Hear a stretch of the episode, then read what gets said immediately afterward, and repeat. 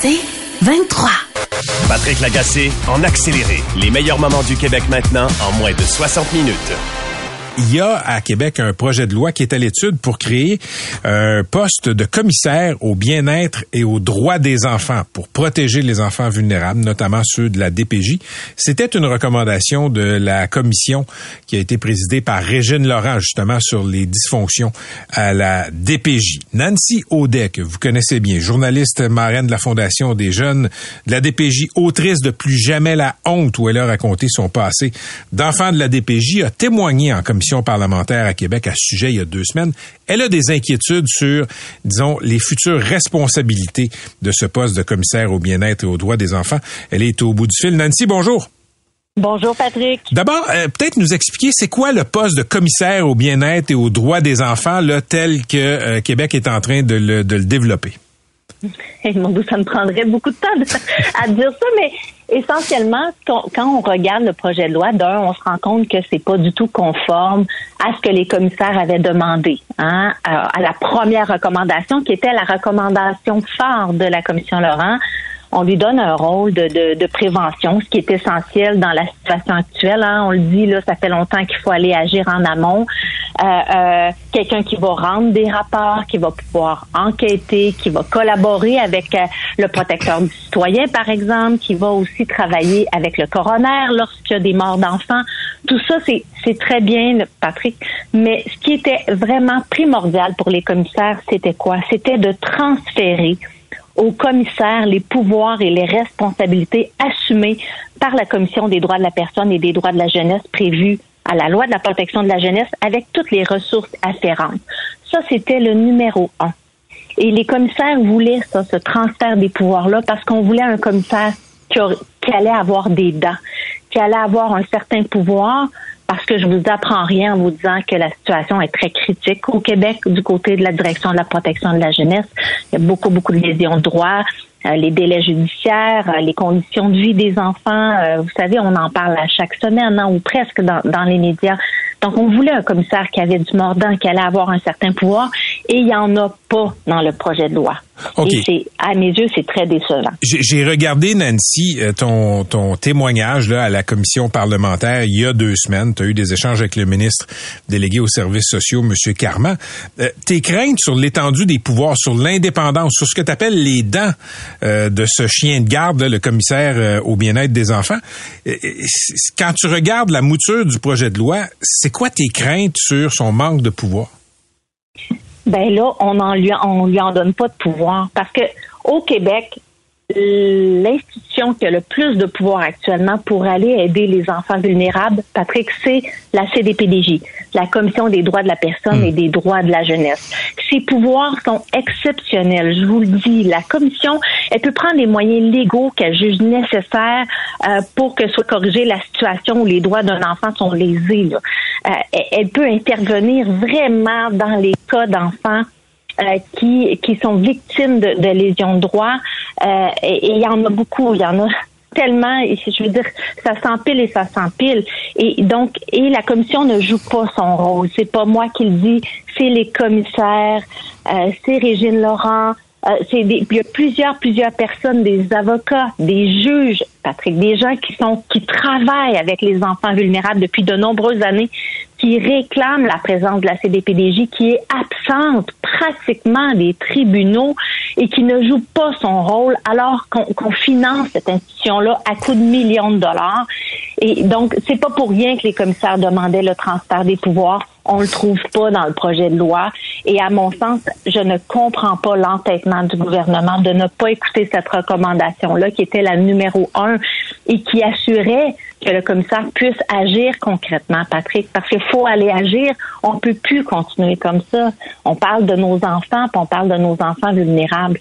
Quand, quand tu as témoigné, Nancy Audet, euh, à propos là, du, justement du rôle futur de ce commissaire au bien-être et aux droits des enfants, tu as espéré qu'il ait de super pouvoirs. Qu'est-ce que tu voudrais ouais. qu'un commissaire au bien-être et aux droits des enfants puisse faire en toute liberté, en toute indépendance, euh, dans sa, dans, quand, quand, quand on va le créer?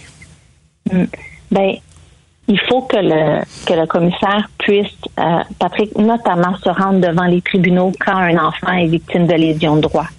euh, parce que euh, quand un enfant est victime de lésions de droit, il y a de fortes chances qu'il y ait beaucoup, beaucoup d'autres enfants au Québec qui vivent la même situation. Ça va amener des, des enquêtes systémiques, on va pouvoir faire des recommandations. Puis la commission, elle peut saisir le tribunal lorsque ces recommandations n'ont pas été suivies dans le délai imparti. Elle a vraiment des super pouvoirs. Il faut transférer ces super pouvoirs-là au commissaire.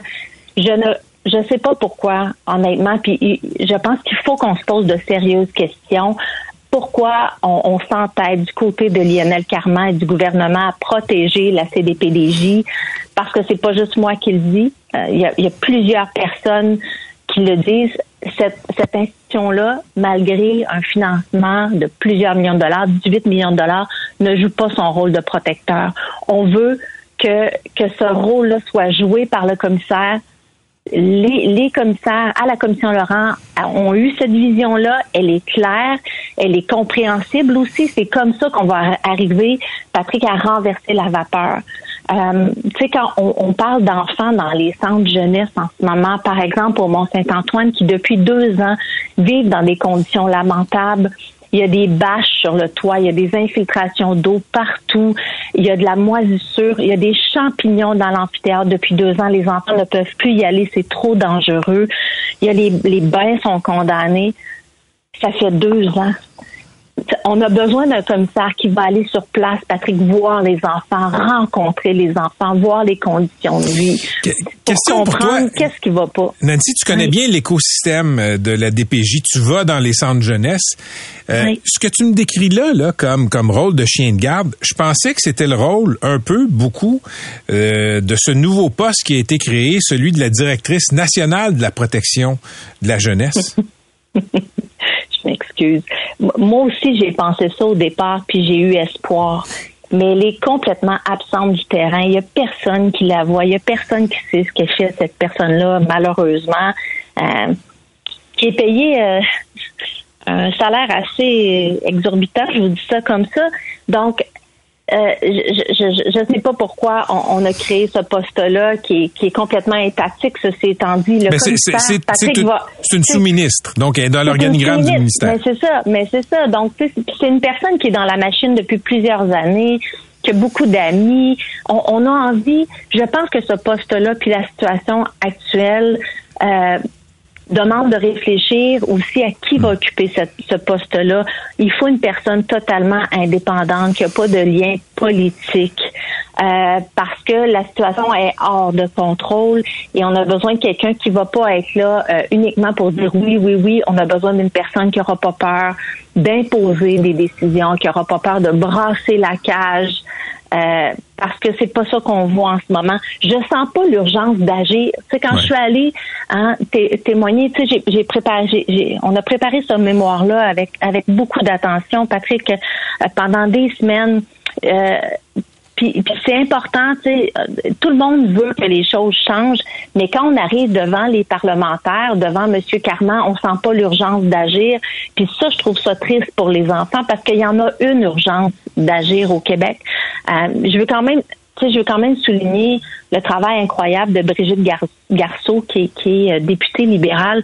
Euh, je l'ai vue euh, durant la, la, les consultations, puis encore aujourd'hui, durant l'étude détaillée, elle arrive avec des arguments, elle est préparée. Visiblement, elle a rencontré beaucoup de monde et elle se frappe à un mur complet devant elle. Une rigidité, un manque d'écoute totale. Ouais. On n'est pas du tout ouvert à apporter des amendements. Je ne sais pas ce qui se passe à Québec. Je ne sais pas pourquoi autant de rigidité euh, quand on parle de protéger nos enfants vulnérables, mais je pense qu'il va falloir qu'on se pose des questions, notamment pour la C D P D J. Pourquoi on, on décide de, de les protéger autant? Est-ce qu'il y a des liens qu'on ne connaît pas? Je ne sais pas, mais il y a vraiment quelque chose qui se passe de ce côté-là, puis c'est inquiétant. Euh, on veut un vrai commissaire, Patrick, pour les enfants vulnérables. C'est ça qu'on veut. Ils le méritent. Euh, puis c'est urgent. Merci d'avoir été avec nous, Nancy. Bonne journée. Merci, bonne journée. À la prochaine. C'était Nancy Audet, activiste pour les droits des enfants, particulièrement ceux de la D P J. Ben, on a demandé une réaction au cabinet de Lionel Carmant, puis l'explication pourquoi est-ce qu'on ne fond pas les pouvoirs de la Commission des droits de la personne et des droits de la jeunesse euh, dans le nouveau bureau du commissaire au bien-être des droits des enfants. Bon, on estime que ça diluerait fort probablement le rôle de prévention du commissaire et on, on craint aussi une perte d'expertise si on euh, tasse carrément là, la Commission des droits de la personne et des droits de la jeunesse de ces enjeux de D P J.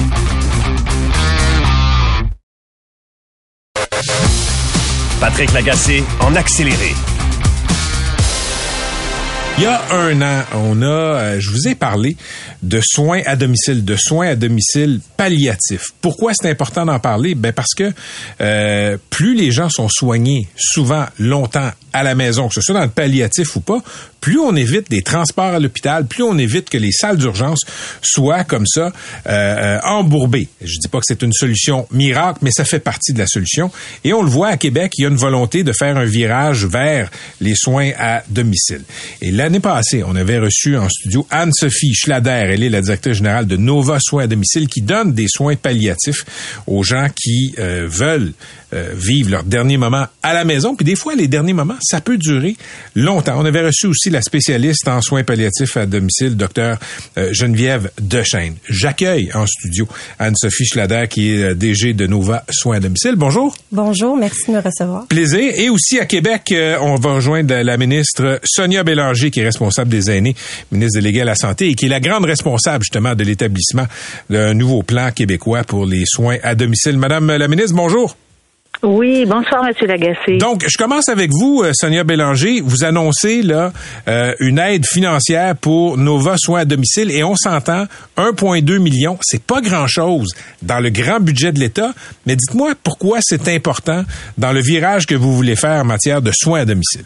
Oui, bien, vous savez, M. Lagacé, les soins palliatifs, c'est une priorité euh, de notre gouvernement, que ce soit à l'hôpital, en maison de soins palliatifs, en C H S L D, mais bien sûr en soutien à domicile. Puis on le voit, il y a une demande constante depuis euh, les dernières années. C'est près de vingt-huit pour cent euh, des décès au Québec dont les personnes demandent pour que ça soit fait à domicile. Alors, c'est très important. Puis aujourd'hui, on est très heureux d'annoncer là cette subvention.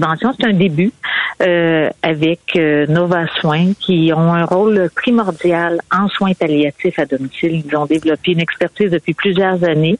Donc, c'est une belle subvention. C'est un début. Donc, pour donner un coup de pouce, on va vraiment les accompagner et puis euh, on verra pour la suite des choses. Mais disons que c'est une priorité euh, du Québec d'aller de l'avant avec les soins palliatifs à domicile. OK, je me tourne vers vous, Madame Schlader. L'année passée, quand on s'est parlé, ça faisait... Je suis allé sur le terrain. J'avais suivi une équipe de Nova Soins à domicile, puis j'avais compris comment concrètement euh, d'avoir ces soins-là à domicile, ça euh, évite des transports à l'hôpital, des visites chez le médecin, de surcharger comme ça le système de santé. Euh, expliquez aux gens ce que vous faites. Donc, on collabore avec les C L S C. On est un organisme communautaire. On a la même mission que les C L S C, qui est le maintien à domicile. Donc, essentiellement, un patient qui désire vivre ses derniers jours à la maison, recevoir des soins, a besoin de services. Le C L S C, parfois, n'arrive pas à offrir la totalité des soins. Donc, on est là pour ajouter euh, des heures de service aussi avec notre expertise.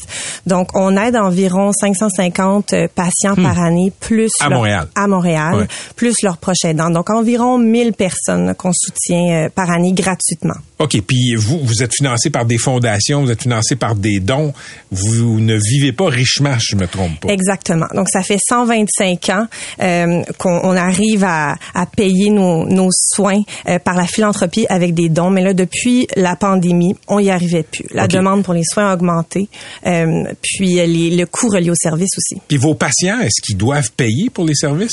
Nos, nos services sont gratuits.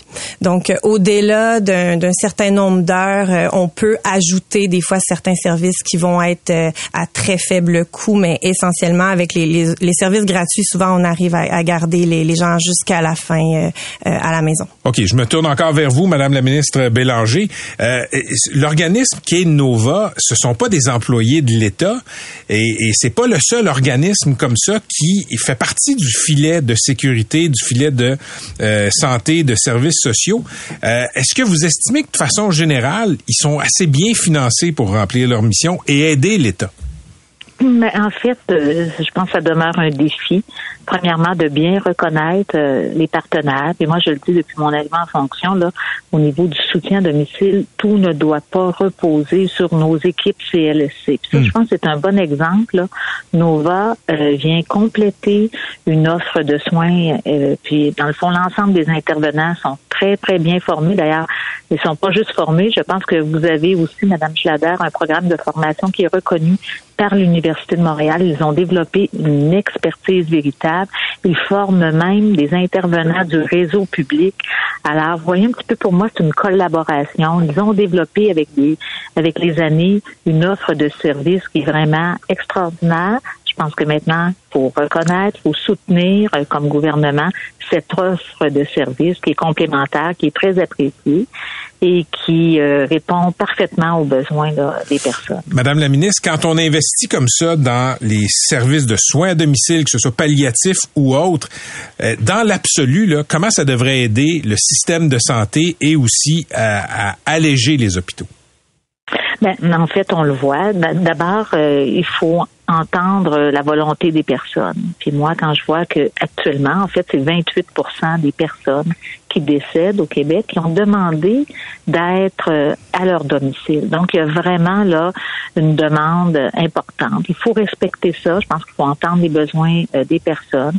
Il faut, par contre, on le sait, les soins de fin de vie, ce sont euh, des soins euh, très souvent qui sont aussi spécialisés, soulagement de la douleur, par exemple, des personnes qui ont euh, des, des problèmes de santé physique aussi importants. Donc, on voit que ces équipes-là doivent travailler en étroite collaboration avec le réseau de la santé. Ça peut pas être complètement là euh, autonome oui. euh, à côté, complètement, parce qu'il y a un plan d'intervention pour euh, les personnes. Il y a des médecins qui suivent ces personnes-là. Donc, Nova, ici, euh, on le voit, le travail avec les équipes médicales des trois établissements de Montréal, euh, Centre-Sud, Centre-Ouest et l'Ouest de Montréal. Donc, c'est vraiment complémentaire. Ça, c'est extrêmement important parce que les médecins euh, ne sont pas euh, en grand nombre à Nova. Mm-hmm. Souvent, ils sont rattachés à une équipe C L S C. Donc, c'est vraiment tout ce partenariat, ce travail d'équipe qui est extrêmement important. Puis vous le savez, on est dans un contexte de pénurie de main-d'œuvre importante. Le soutien à domicile, c'est pour toute population, donc c'est pas seulement pour euh, les personnes qui sont en soins de fin de vie. Donc, on a aussi besoin de nos équipes de soutien à domicile pour le vieillissement de la population, pour les soutiens à domicile de courte durée. Donc, s'il y a des partenaires qui peuvent compléter, accentuer, augmenter l'offre de services en soins palliatifs, mais c'est une aide concrète pour le réseau public. L'offre, en fait, le, le soutien du gouvernement pour Nova Soins à domicile, c'est un virgule deux million. C'est-tu récurrent ou c'est, c'est euh, ben, un one-shot deal, comme on dit? Ben, pour le moment, c'est une première. On va dire ça comme ça. Okay. C'est un financement. C'est la première fois que le gouvernement là, va financer à cette hauteur Nova. Euh, bon, écoutez, moi, mon travail, c'est d'aller chercher le financement nécessaire pour m'assurer de continuer à développer les soins palliatifs au Québec. Je l'ai, je l'ai fait avec les maisons de soins palliatifs. Je dois le faire aussi au niveau des hôpitaux pour rehausser la formation du personnel. Et puis, mon engagement, c'est de travailler à faire en sorte que nos partenaires soient au rendez-vous et ils aient les ressources nécessaires, mais en même temps, l'agilité. Hein? Alors, euh, parce qu'il faut reconnaître que Nova a développé son programme euh, de façon très agile et ça, c'est important de préserver, je dirais, cette certaine agilité, de pas tout mettre dans un programme qui est structuré et mmh. qui est extrêmement rigide. Alors, c'est la beauté de Nova, là. Euh, alors, euh, voilà. OK. Euh, dernière question pour Anne-Sophie Schlader. C'est, c'est pas grand-chose dans le grand ordre des choses, un virgule deux pour le mammouth de la santé, mais chez vous, ça vous permet de pas perdre une expertise aussi puis de continuer à desservir les gens qui en ont besoin. Exactement. Ce, ce financement-là est majeur, déterminant pour nous. Ça nous a assuré de maintenir nos services carrément cette année. Puis ça nous permet d'entamer la, la prochaine année avec un, un petit coussin qui va assurer la poursuite de nos activités. Il serait dommage de devoir couper euh, étant donné que la demande est tellement grande. Ben, c'est une bonne nouvelle parce que oui, la demande est grande puis euh, ça, continue, ça contribue à alléger le système de santé. Merci d'être venu nous voir en studio, Anne-Sophie. Merci, merci Mme Bélanger aussi. Et oui, ben, permettez-moi de saluer Mme Schlader aussi. J'ai eu l'occasion de rencontrer dernièrement. Ben, merci de vous être rendue disponible pour nous, Mme la ministre. Je vous souhaite une excellente soirée. Mais bonne soirée à vous. À la prochaine. Merci. Sonia Bélanger, ministre responsable des aînés et aussi de ce virage qu'on veut faire à Québec euh, vers les soins à domicile. Et Anne-Sophie Schlader de Nova Soins à domicile, spécialisée dans le palliatif. Patrick Lagacé en accéléré. OK, je vais tomber dans les clichés, mais vous comprenez que j'ai, j'ai un sourire en coin, là. Qu'est-ce qui est plus français que le béret? Qu'est-ce qui est plus français que la baguette? Eh oui, les grèves. Et euh, présentement, il y a une grève qui paralyse les visites de la Tour Eiffel, donc euh, le monument emblématique de Paris et de la France est fermé. On va parler de tout ça avec Karima Bric, journaliste québécoise basée à Paris. Salut Karima. Bonjour, bonjour. Non. Ben oui, que voulez-vous? Encore une fois, une autre grève. C'est pas un cliché, Patrick. Il y a, il y a régulièrement, en fait, la France, si on regarde le ratio du nombre de journées de grève là, des, par habitant par rapport à d'autres pays en Europe, on est quand même pas mal dans les champions, je vous dirais. Qu'est-ce qui se passe? Pour, pourquoi est-ce que la Tour Eiffel là, est, est paralysée par une grève? Ben en gros là pour euh, tu sais je rentrerai pas dans tous les, les détails techniques, mais ce qu'on reproche en fait c'est il y a deux syndicats euh, du personnel du monument qui ont dénoncé la gestion euh, actuelle euh, notamment en fait c'est par la ville de Paris là euh, pour dire que ça les mène tout droit euh, dans des pires difficultés qu'ils n'arrivent pas à entretenir. En fait, ils en demandent beaucoup à cette société d'exploitation qui gère si vous voulez la Tour Eiffel et euh, donc la ville qui en demande beaucoup, ils n'arrivent pas. Ils disent, par exemple, la Tour Eiffel devrait être repeinte euh, aux sept ans. Là, ça fait quatorze ans qu'elle n'a pas été repeinte. Il y a vraiment cette pression-là. Donc, euh, la ville qui veut retirer, si vous voulez, des bénéfices d'exploitation, mais qui ne met pas non plus le, le paquet. Mmh. Alors, ça crée une espèce de pression. On n'est pas capable d'entretenir comme il faut le monument emblématique. Pourtant, il y a des, je veux dire, des visiteurs. Il y a sept millions de visiteurs euh, euh, qui viennent à la Tour Eiffel là, comme ça à chaque année. C'est vraiment un des grands monuments de la ville, un des symboles de la ville. Alors oui, il y a des touristes qui sont arrivés euh, et puis euh, ben qu'est-ce qui s'est, qu'est-ce qui s'est passé? Ben tout simplement, ils ont dû rebrousser chemin et pour plusieurs, c'est un drame hein, parce que Paris, il y a des gens qui viennent ici, évidemment, c'est, c'est qui économisent, c'est le rêve d'une vie. D'autres veulent faire une demande en mariage ou simplement c'est un voyage de rêve. Alors ça fait quand même un peu étrange. Hein? Paris, Ville-Lumière et la Tour Eiffel qui est fermée. Euh, franchement, ça augure quand même pas super bien euh, en ce moment. Karima, euh, Paris-Ville-Lumière, mais Paris-Ville paralysée aussi. Je me souviens, là, c'est, c'est quoi, il y a un an ou deux, il y avait une grève euh, de la collecte des ordures, puis il y avait des amoncellements de sacs de poubelle. Il paraît que ça sentait vraiment mauvais. Et là, il y a les agriculteurs aussi qui font, euh, qui font des pressions de toutes sortes, là. Oui, puis je ferai quand même euh, la distinction. Là, je, je vais vous parler des agriculteurs. Pour ce qui est des grèves, euh, ben, tu as raison, Patrick. En fait, le week-end dernier, c'était la grève des contrôleurs. Donc, en, et ça, ça a débuté ici. C'est les vacances, un peu l'équivalent de notre semaine de relâche, donc les vacances d'hiver et tout ça. Donc, euh, il y a eu cette grève des, des cette grève des contrôleurs. Donc, annulation d'un train sur deux sur les grandes mmh. lignes. Vous pouvez imaginer qu'il y a des familles qui veulent aller rejoindre la famille ailleurs ou des proches qui partent en vacances. Donc, euh, c'est vraiment le, le branle-bas de combat. Et maintenant, le week-end prochain, ben, c'est au tour des aiguilleurs qui ont appelé à faire la grève. Donc, euh, comme ça, oui, effectivement. Et aussi, en parallèle, là, comme ça, et ça, c'est un peu l'épée de Damoclès, il y a un syndicat qui a quand même envoyer un préavis de grève qui qui est possible hein, de, pour les sept prochains mois. Pourquoi? Ben tout ça pour dire qu'il y a une petite menace qui plane. On veut faire peur aussi parce que ce sont les Jeux olympiques euh, qui évidemment euh, qui vont être qui vont être lancés l'été prochain. Alors oui, ça fait partie un peu euh, du quotidien des Français et des Parisiens particulièrement. Puis si on veut revenir pour ce qui est des agriculteurs, c'est qu'en fin de semaine, c'est le salon de l'agriculture à Paris. C'est un événement habituellement qui est incontournable. Les politiciens viennent faire leur tour, viennent déambuler. Vous voyez un petit peu le ouais. symbole. Mais en ce moment, ça va pas bien. Il y a des agriculteurs vraiment en France qui sont littéralement à l'agonie. Un sur cinq euh, qui vit sous le seuil de, de la pauvreté. Il y a un suicide tous les deux jours d'agriculteurs. Il y a véritablement une crise. Euh, donc, beaucoup de choses, oui, qui peuvent se faire à l'échelle française, mais il y a beaucoup de choses aussi qui se fait à l'échelle européenne, donc à Bruxelles, et si vous regardez ce qui se passe en Europe en ce moment, il y a des agriculteurs en Grèce qui ont fait des manifestations, en Espagne, on le voit en France. Donc, c'est extrêmement chaud. Puis, effectivement, les, les services de renseignement qui disent, attention, là, ça va être le salon de l'agriculture. C'est un événement, donc, sous haute surveillance. Est-ce qu'on, qu'est-ce qu'on va voir, euh, des manifestations, mmh, quoi que mmh. ce soit. Donc, ça reste vraiment sous la loupe, tout ça. Est-ce qu'il y a eu une réponse politique au coup d'éclat des, des agriculteurs qui ont bloqué des routes, qui ont, qui ont déversé du fumier, qui ont, euh, qui ont saccagé aussi des récoltes, là, légumes, fruits, et cetera? En fait, il y a eu euh, une première étape, oui, c'est-à-dire que je pense qu'on craignait un petit peu, hein, rappelez-vous quand il y avait eu la période des Gilets jaunes, mm-hmm. ça avait été extrêmement violent, donc le gouvernement a voulu tout de suite, je pense, dire, OK, on est à l'écoute, on va envoyer le signal qu'on entend leur récrimination, qu'on entend leur cri du cœur. Il y a eu une première vague de mesures, euh, notamment bon une augmentation, par exemple, de taxes sur euh, le, le gazole non routier, euh, la simplification, parce qu'il y a beaucoup, beaucoup de normes de paperasserie.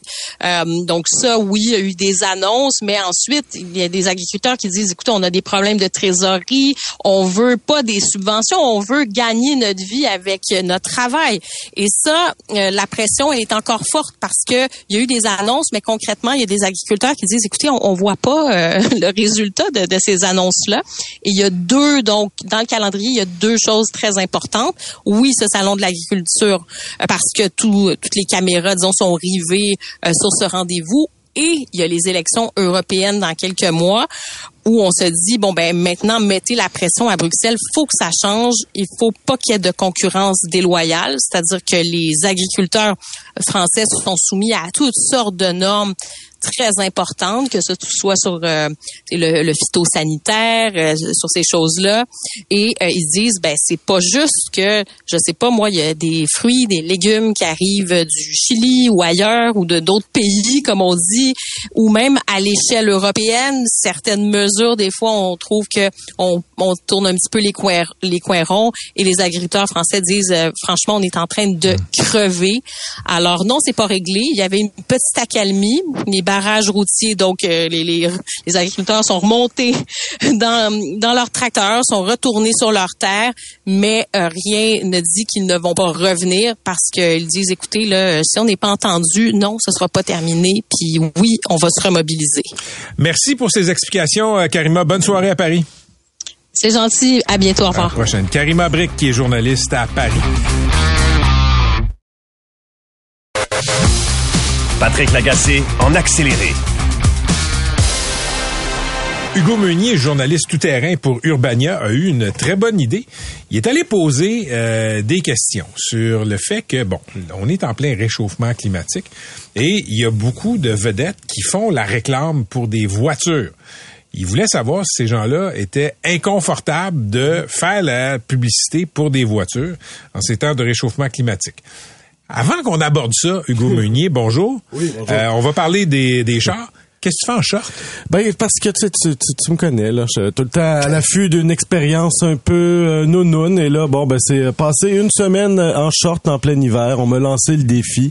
Et je suis là. Je suis même pas capable, ben, c'est pas, euh, je suis même pas capable de, de, de, de voir s'il y a des bienfaits, une vertu, là. Ben, j'ai quand même et... fait mes devoirs. J'ai appelé des médecins, tout ça. OK, mais attends une minute, là. Ça existe. Mais, mais c'est venu, c'est venu d'où? Pourquoi? C'est venu d'un article du prestigieux Times Magazine qui, euh, récemment faisait état de cette pratique répandue aux États-Unis. Donc, on parle à des gens, les raisons, c'est beaucoup euh, confort, virilité. Attends, il euh, y a des gens, il y a une tendance de gens qui passent l'hiver en short. Ben, tu vois, même le pas, mot pas tendance... Pas juste du monde qui s'en vont dans le sud à l'aéroport. Non, non, là, okay. Oui, un classe... Est-ce que tu fais ça? Non, je trouve ah, ça vraiment... Je, je m'excuse du nom, mais je trouve ça B S. Ben oui, voilà. Attends, est-ce que t'applaudis un vol réussi à Cancun? Bon, c'est bien, OK, on est fait pour s'entendre, Catherine. Mais oui, il y a des gens, mais là, le mot tendance est fort. Je pense pas okay. qu'il y a une tendance, mais je pense que ça existe. Hugo? Oui. Je vais te donner un livre. Ça s'appelle « Apprendre à dire non ». Quand ton supérieur te propose des fois des idées, t'as oui, le droit oui. de dire non. Oui, oui, t'as raison. C'est okay, non, je, c'est oui. Sans oui. vendre les punches de ton futur reportage à Urbania, c'est comment l'hiver en short? Ben, c'est frette, là. Ça, c'est, c'est facile. Mais en même temps, ça attire. Mon besoin d'attention chronique ouais. est comblé. Et, euh, c'est comme quand j'avais une Nissan Micra, euh, à l'époque. J'avais jamais vu ça de ma vie. Puis quand je me suis mis à conduire ça, j'en voyais partout. Et là, maintenant que je suis nu-jambe, ben, je vois des gens en short et... partout et je vais leur parler. Okay. C'est pas inintéressant. T'as choisi ta semaine, en tout cas, parce de... qu'il fait vraiment froid. Ben, voilà. Donnez-moi une et chance. C'est, c'est très woke. Parce que tu vis un peu ce que les femmes vivent. Sans blague. Ben, les femmes portent souvent des robes j'ai... et des jupes, alors que nous, c'est injuste. Ouais, bon, nous, on, on a des pantalons. On bon. se promène pas euh, nu mollet. Non, M C, M C, t'es trop euh, wow comme d'habitude. Ouais, là, sais, reviens parmi nous. C'est mon défaut. Passons des shorts au char. Euh, t'as dans Urbania là, un reportage, je le disais, où tu te poses la question, est-ce que les vedettes qui font la réclame des, des de voitures, on peut penser à Martin Petit pour, c'est-tu G M ou Ford, je sais pas là. C'est euh, Jeep.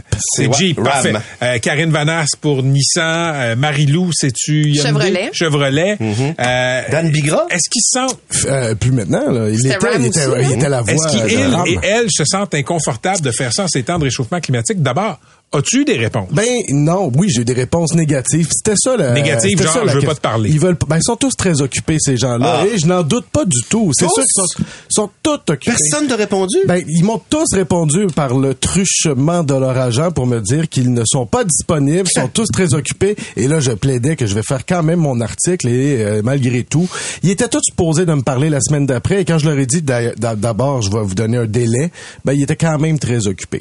Donc, je veux pas présumer de la mauvaise foi de ces gens-là, même si, bon, mon petit doigt me dit que c'est plus facile de les faire parler de leur dernier film que de ce partenariat lucratif. Mais en même temps, moi, la, la, c'est, c'est pas d'hier, ça. Rappelez-vous, euh, André-Philippe Gagnon, l'humoriste, allez hop, mm-hmm. cascade mm-hmm. dans les années quatre-vingt-dix.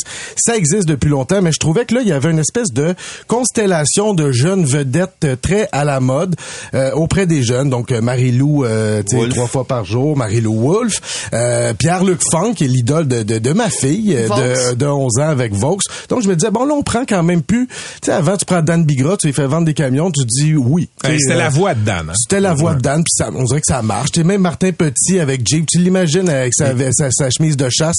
Oui, il était... Et il avait été avec une Smart. Avec Smart, donc on n'est pas à une ironie près. Mais on dirait que ben, Marc Dupré avec les gros trucks G M C, ouais, tu G M C. Dis oui, je tombe pas en bas de ma chaise. Mais là, Pierre-Luc Funk, l'idole des jeunes, vend des, des, des automobiles, puis on, ils ont beau se draper dans l'électrique, Tu, là, on me l'a dit, dans mon, dans, j'ai parlé avec des intervenants intéressants, ces gens-là ont beau se draper dans la vertu, tu représentes pas euh, la, le modèle électrique, tu représentes une marque de char. OK. Puis c'est quoi le problème avec représenter une marque de char?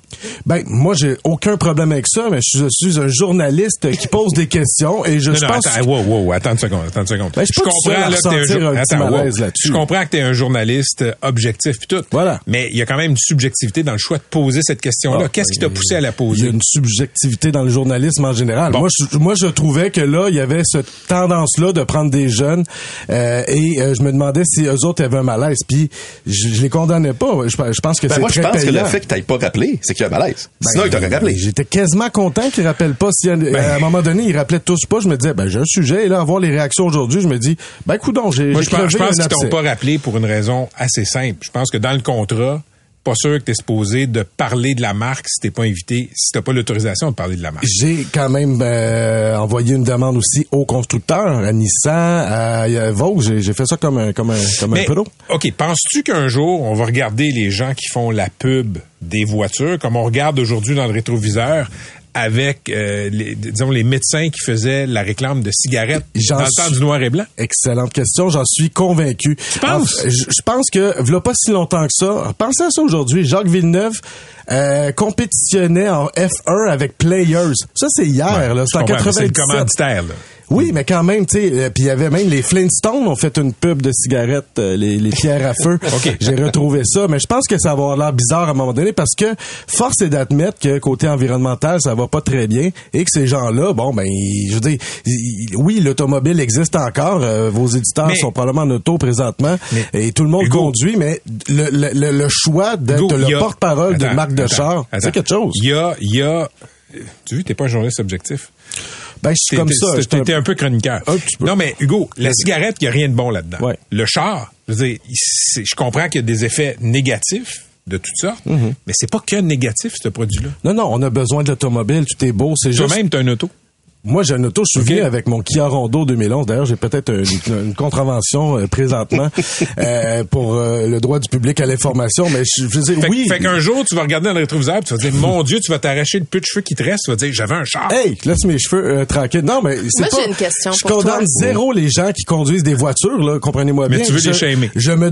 Pas du tout. Pas les gens, pas les conducteurs de voitures. Je conduis une voiture. Je, je, je pose la question des vedettes qui sont déjà très nantis et très riches. On parle pas de vedettes qui ont besoin de, de payer leur fin de mois, je pense. C'est des, des vedettes qui vont très, très bien, qui font le choix euh, de devenir le porte-parole, le visage d'une marque de voiture. Je pose la question si en deux mille vingt-quatre, t'as un petit, euh, un petit problème euh, de conscience le soir en te couchant, c'est, c'est, c'est tout. C'est sûr que poser de même, ils ont peut-être pas envie de répondre. Ben, j'ai, j'ai fignolé ça comme un pro okay, habilement. Okay. Moi, j'ai une question. Tu sais, t'as pas nécessairement la notoriété pour vendre une marque de voiture. Ben non, c'est mon ah, bien, bien, c'est mon bien, mais non, mais tu sais, honnêtement, ces noms-là, c'est des noms, c'est des noms. Euh, Ma mère serait pas d'accord béton. Avec toi.